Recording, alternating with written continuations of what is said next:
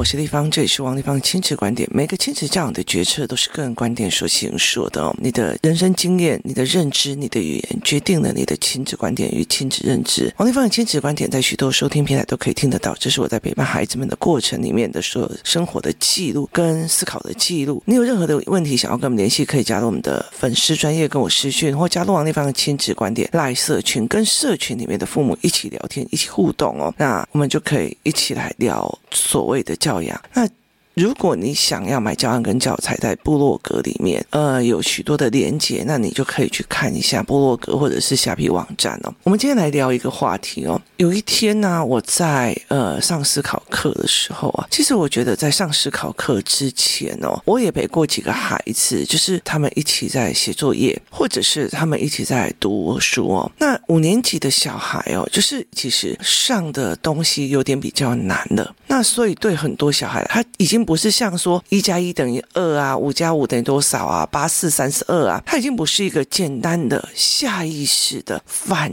应的东西，他必须要想一下、思考一下、转一下、逻辑跑一下哦。那那天我在上思考班的时候，嗯，我就看了几个小孩在写答案。其实思考班因为有一些年纪比较轻的一起加入，那呃，最近呢，我就一直想尽办法。让他们去先用语言开始哦，那我就看到几个小孩哦，就是有几个小孩的状况，他是差不多二三年级，然后我再看到几个五年级的状况，然后其实我觉得。我蛮感慨的哦，那个时候我要出门的时候，后来结束课程，然后晚上大家一起去吃饭的时候，就是有几个妈妈约一起去吃饭的时候，就我就听到一个小孩跟他妈妈讲说：“哦，数学好难哦，哦，数学好难哦。”他就讲说：“数学很难哦，我就差四分就可以及格了。”这样，然后我我听到这句话以后，另外的妈妈就说：“因为他们是同一个考卷嘛。”那我就问他说：“数学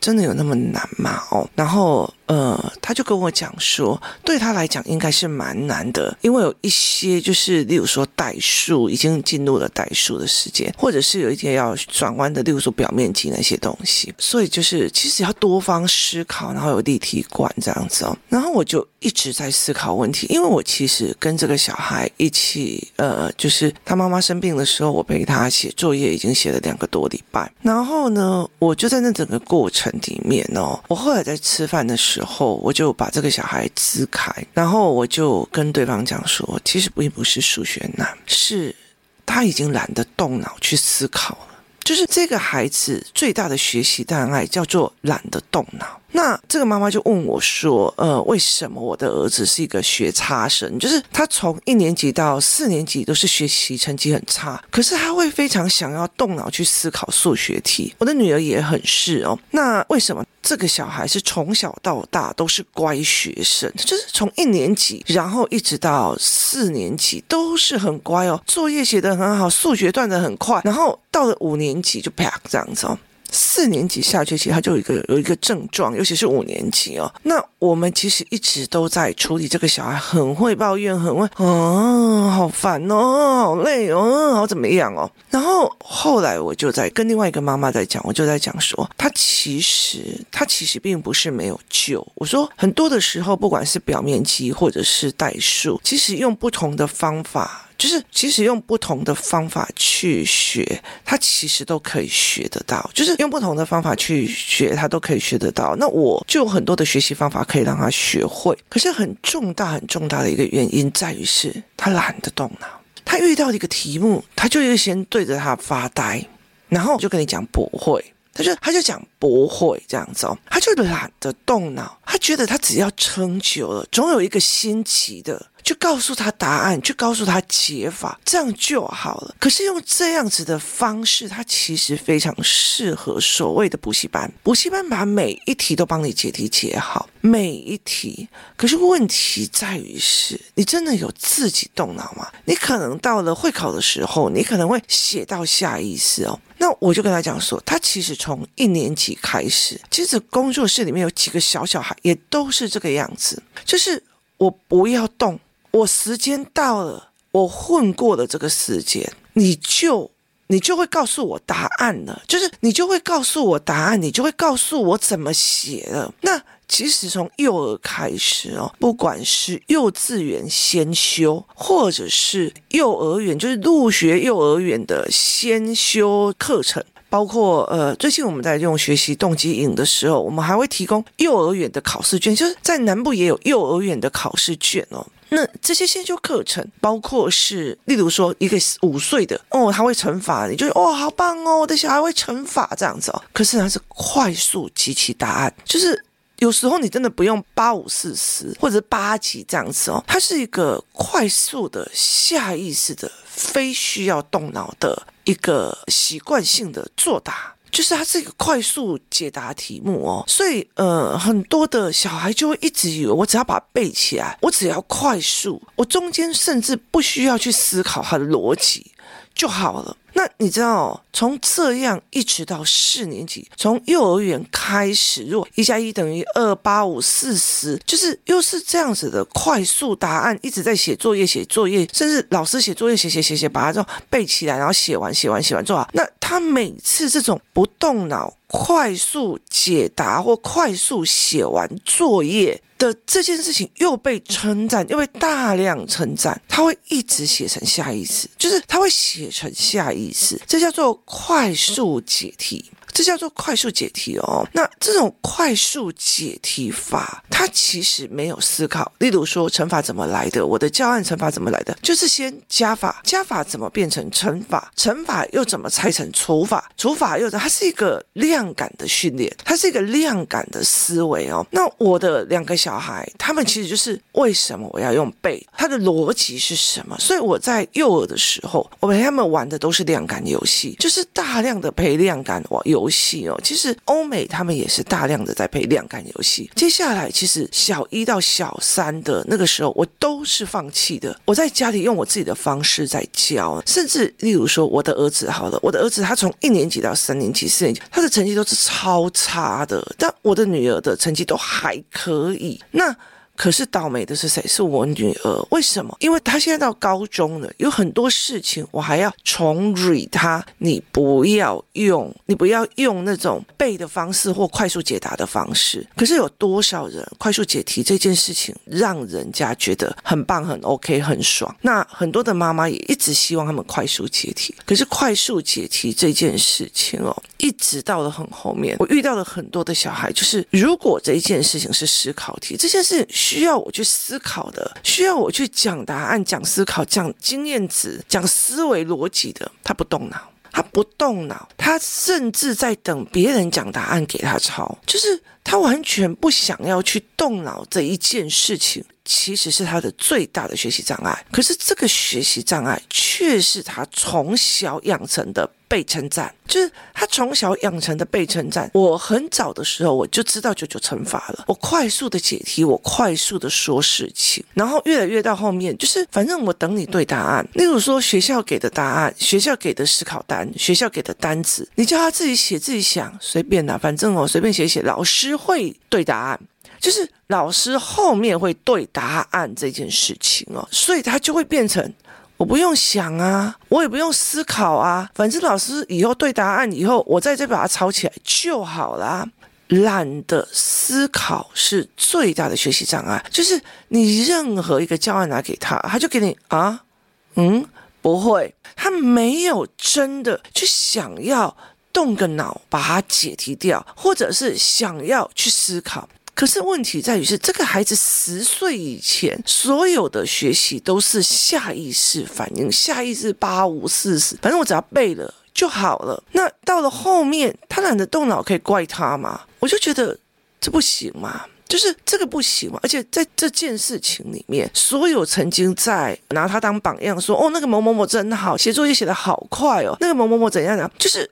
每一个每一个曾经用这样子的语汇讲话的，都是始作俑者，都是都是下意识不好意思，就是不知道，然后就帮他弄。那刚刚好我的小孩是差生嘛，他就觉得不要，所以我我那时候几乎每一题的数学，一加一等于多少，二加二等于多少，我都用素珠一颗一颗教，我都用素珠。所以在工作室里面呢，我们有团体购买那个欧美的一种素珠，那你就加减乘除都可以在那边用。我那时候不管加，不管减，不管乘，不管除，我都是每一题配的，他用素珠一样一样掉，一一样一样掉，掉掉好。哇妈，原来加法是这样哦，好爽哦！妈，原来是数学是这样，好爽哦！好，他喜欢那种动脑解题之后的爽感，而不是我写很快的成就感。他并不是这个样子。我今天说一句比较难听的，在我们家用 AI 音箱哦，就是用智能音箱，我只要叫他的名字，然后讲一题数学题，他他比我儿子算数算的还要快啊！他甚至比我算数算的还要快。那。求快这一件事情，在未来是不是有市场了？它虽然可以让你在短期里面有好成绩，所以其实对很多人来讲，一直在想一件事情，在于是为什么中国口算能力这么好，计算能力这么强，然后美国人的口算能力这么烂，然后计算能力也很烂，台湾的计算能力很强又快，可是我们却输美国的高阶数学，就是在高阶数学的时候，我们就全掉下来，因为。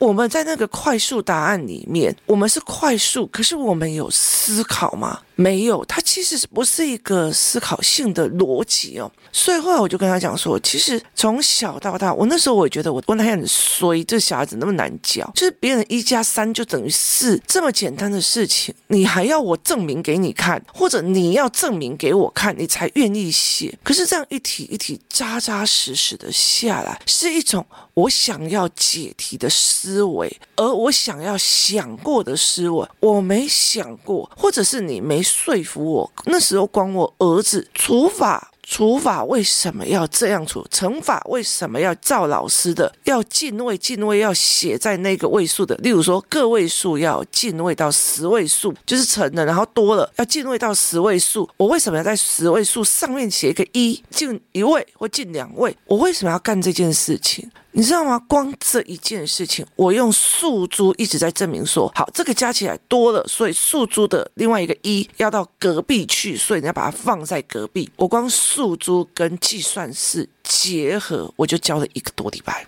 一直到他哇妈，我懂了，原来是这种思维哦，怕忘记的思维。你知道他想我懂了，我多爽啊！就为什么？因为我懂了是我思考了，我去做。可是有很多的妈妈或很多的人就会很快速的给答案。那我后来就在跟工作室的妈妈在聊，我就是跟他讲说，你知道在思考班里面这群小小孩哦，就是尤其是二年级、三年级的。就除了几个之外哦，有一些就是可能是独生子或独生女，然后或者是小的，就是家里面小的，那妈妈就会觉得我的儿子老大很难搞，所以我小时候就赶快先教小的。可是他教的方法不是思考法，他是操作法。那这群小孩就会很理所当然的哦，你问他题目啊。你问他你们嗯，然后呢，接下来就在等大家给答案，然后再把它移上自己的作业簿，甚至他会不想要问，不想要跟你聊天聊为什么。例如说有一个小孩，他其实坐在所有的哥哥姐姐面前，那我们那天在讨论，例如说西餐有哪些特色，那每个小孩就会依照他的逻辑跟思维去讲出来，这个小孩就会哦，我觉得好笑，然后笑一笑。可是他答案就给你写不知道，然后每一题都写不知道。可是所有的哥哥姐姐在旁边讨论的内容，他没有，他在等谁？等老师给答案。了解意思吗？他没有讨论的机制，他在想给答案，所以呢，他们不知道讨论中找出思维模式，然后他也没有办法去理解。那甚至他其实就是一直在讲等啊，他没有想要动脑，他没有想要思考。为什么？因为。没有这个习惯，没有这个习惯，没有这个必要。反正就是等一下，我时间混过了就好。反正等一下，老师会公布答案。老师公布答案的时候，我再写答案，这样就行了。他是这样子的逻辑哦。那甚至呢，呃，有一些大人也会哦。反正我做错了，老板没有发现，我就不要讲，我也不要讲，然后我也不要做。然后呢，反正老板没有说，我就不做。老板叫我做什么，我在做什么。我没有主动这件事情，我没有往前这件事情，我甚至都不想要去动。你不要叫我动，我就不要动。你告诉我什么，我就跟你讲不知道。你不教我正确答案，我就不动。哈，一模一样，你知道吗？这是一模一样。所以就啊，我就在跟他们在聊一件事情哦，就是。我觉得我我的儿子有很多的学习障碍，例如说他的眼睛对焦是不行的，例如说他很龟毛，就这些事情没有说服他，他是没有办法的。然后甚至他必须要一而再、再而三的去证明算式给他看，甚至要带着他一而再、再而三的去证明算式跟思维。可是他就是我没想过的，你就不可以逼我，就是甚至他搞笑，甚至他做了 trouble 的事情，你。都要去做这一件事情哦，所以在那个整个过程与当下的之后，我就会觉得说，我就很累。可是，在现在这个过程，他已经四年级下学要升五年级的时候，我忽然理解了一件事情，就是你前面熬的都可以变成是好的，就是前面都在看到别人在炫耀小孩的成绩多好啊，炫耀小孩子怎样怎样，然后你就会觉得他们都是下意识在解答，他们有没有真的自己的能力哦？我觉得没有哎就是，甚至他们还觉得自己很了不起。那所以对我来讲，我就觉得说，何必呢？就是很多事情你都在等一个标准答案，那个标准答案 AI 会给我，电脑会给我，Google 会给我，可是他们却懒得动脑。我的小孩有非常多的学习障碍，可是我后来发现有很多孩子的学习障碍，在于是我不想要动脑了，我在等答案，我在等时间过，我在等。你受不了了，你会告诉我该怎么做。我在摆烂，我在摆烂。反正你没有告诉我做错了，我也不要动，我也不承认我不会，我也不承认我做错了，我都不要。那反正呢，你想要告诉我怎么做，我就怎么做。你不告诉我怎么做，我也不要怎么做。那。我觉得有时候是父母做事的方式去影响到这个孩子，包括那个答案你怎么不懂，然后他就直接给解答了，然后甚至父母自己的做事也是没有人跟我讲，我也不要动，我做错了我也不要讲，反正你不发现就好，我也不会告诉你我不知道，我也没有想要学的意思，跟我没有想要思维的意思哦。这才是一个非常重要的一个概念哦。那你在这整个概念里面，你去怎么想的？就是你怎么去想这个孩子啊？那我其实有时候会觉得说，很多的父母他也是用这种快速解答的人生出来的，所以他很急，急到小孩还没有讲答案的时候，我就先讲了，我也先告诉你了，笑死的八五怎么会是三十二哦？然后我就说，例如像我儿子，如果他写错啊。八五为什么会是三十二？哦，例如说，他有一天他在跟我讲说，一百六十乘以十八等于一千六。我就说，你有没有想过一件事情？他是光乘以十就一千六了，为什么乘以十八还是一千六？那他就要自己是嗯嗯，然后他就在想我给他的题目哦，所以他就会一直需要去动脑。我不是说这一题怎么会写错，而是你有没有想过一件事情？十六乘以十就已经是一百六了，那他再乘以十八，怎么会还是一百六？就刚刚讲错，所以你要去跟他了解这一件事情，就是让他去动脑说：“哦，对，为什么呢？啊，我写错，而不是这一题就是错了，赶快解答，这答案不是这个样子。”那你就是一直在给快答案、快东西哦。我光这一件事情，我。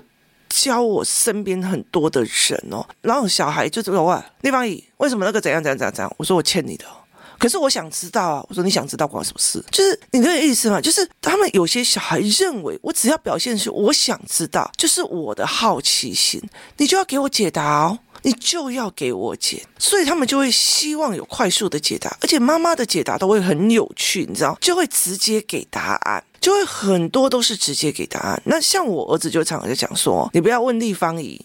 你给立方体一个题目，立方体会给你十个题目，他不会给你答案，但是会给你十个想的方向。那我一直在家里都是这样子在测，不管是小学的数学还是国语，或者是任何一门学科哦。所以像社会课也是在这样子在教。所以我儿子就会跟我讲说，我妈在教课就是会让你一直要动啊，一直要动啊，而且动完了以后你就觉得超过瘾的哦。那我其实有让他有大部分的时间进入了学校去看别人怎么弄，例如说。社会科，他就一直天哪，我背不起来，我为什么要背这个东西？为什么怎样怎样怎样怎样？然后呢，他后来再去看我的方式的时候，就说：哇塞，原来有这种读书方式哦，原来有这种思考方式哦，超过瘾。然后他就会觉得这个东西很过瘾哦，所以后来其实我在让他变两边的思维模式是哪一个最适合他的。可是很重要的一个事情是从小引导他动脑，而不是真的给快答案。给答案，我跟你讲，小孩在问问题的时候，并不代表是他好奇，他并不是代表他好奇，真的好奇他会自己想去找答案，甚至他会去想要去想。可是当你给快答案的时候，就已经是。让他不要想了。我们在台湾，在台湾，在中国，在新加坡，就是亚洲的国家里面，快答案这种东西是从小到高中都一直快速的在快答案。中国叫小镇做题家，就是呢。我就是一直做题，一直做题，一直做题，做到那种快速下意识全对。好，台湾也是一样，三六八八三八零零，一直快速的做题，做题，做题，做题，做题。他不告诉你为什么，那我刚好养到两个，你不告诉我为什么，我就不会动的那种人。所以其实我曾经花了四五万买了一个那种什么数学线上课程。你知道我女儿只看第二个小时，她就跟我讲说我不看了。为什么？因为那个老师没有解释这个公式怎么来的。他只告诉你，反正你就带这个公式，反正这一题就带这个公式，反正这一题就在这个公式。他完全没有解释，可是所有的孩子却很喜欢这个老师，因为他觉得我快速就会了，甚至不要我妈妈教我，我妈妈教我就会，怎么不是这个答案？然后就开始骂，开始揍。所以有很多的小孩，他就觉得我要证明我看这个老师的影片，我就可以考到很高分。妈妈你不要教我，妈妈你不用教我，因为妈妈教会更火大。可是问题在于是，他只是是一直在抄答案，他一直在用。不是思考的逻辑在用，下意识的写答案哦，他没有在思考这一块。那人的思考是这个样子哦。我常常在讲说一件事情是，当你不习惯动脑的时候，你就会很喜欢那种很简易的、不需要动脑的、快速的那种。八卦的那个资讯 catch，所以它是一种值得让人家思维的这件事情哦。所以其实我在小孩小的时候，就是一直在玩这个。有时候我觉得很累，例如说我有工作室，我有公司，然后我还有家里要顾，然后甚至我的小孩只要他只要觉得老师。教的让他听不懂，他就会在学校捣乱，然后甚至就是把学校当成一个交友场合，你知道吗？哦，，C 给那朋友一堆这样，然后老师有困扰就会找我，找我以后我就会把工作停掉，然后陪他，就是陪他，然后一样一样的把每一堂课练起来，练起来以后他就觉得哦，原来是这样读啊，又很高兴就走了，他就会用这样子的模式，然后他的他身心就稳定了，那他就用这样子的模式在在做，所以其实对他们来讲就是。如果我的头脑没有在思考，我就会思考那些修康修旁没给你剩没给你玩那些东西的过程哦。所以其实为什么学习营后来，其实我们会帮他们分好几个群组，就是让他们一起交朋友，然后一起谈某些思维哦。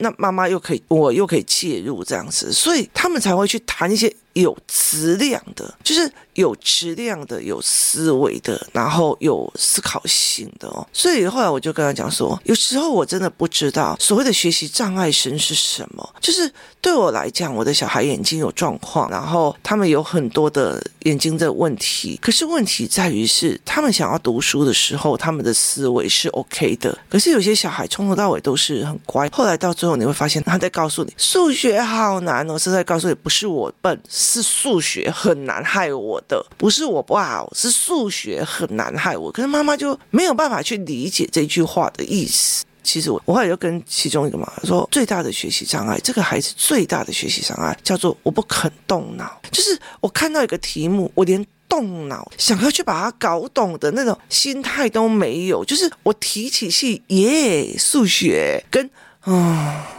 这样是完全不一样的。那我也看到一些比较年纪小的小孩，他呈现的一种我在等答案，我在等答案，甚至我在摆烂，我在度时间，多西基的天不的那种思维跟氛围哦。那很大一个原因在于是，他已经在早期那种我不需要思考。反正就会放。所以其实后来我会觉得说，工作室包括一些小孩，他们是从小到大一直这样子拉上去，不是忽然就是进来这样子哦。他们其实就会一直被我要逼他们去思考一些事情哦。那很大一个原因就在于是，他其实沿路都会被逼我，你要想，你要想，你要知道。所以像思考完很后面他们在讨论的东西哦，都是要有思维模式，有自己的不同的见解跟思考。那有些小孩就一进来就在那边等答案。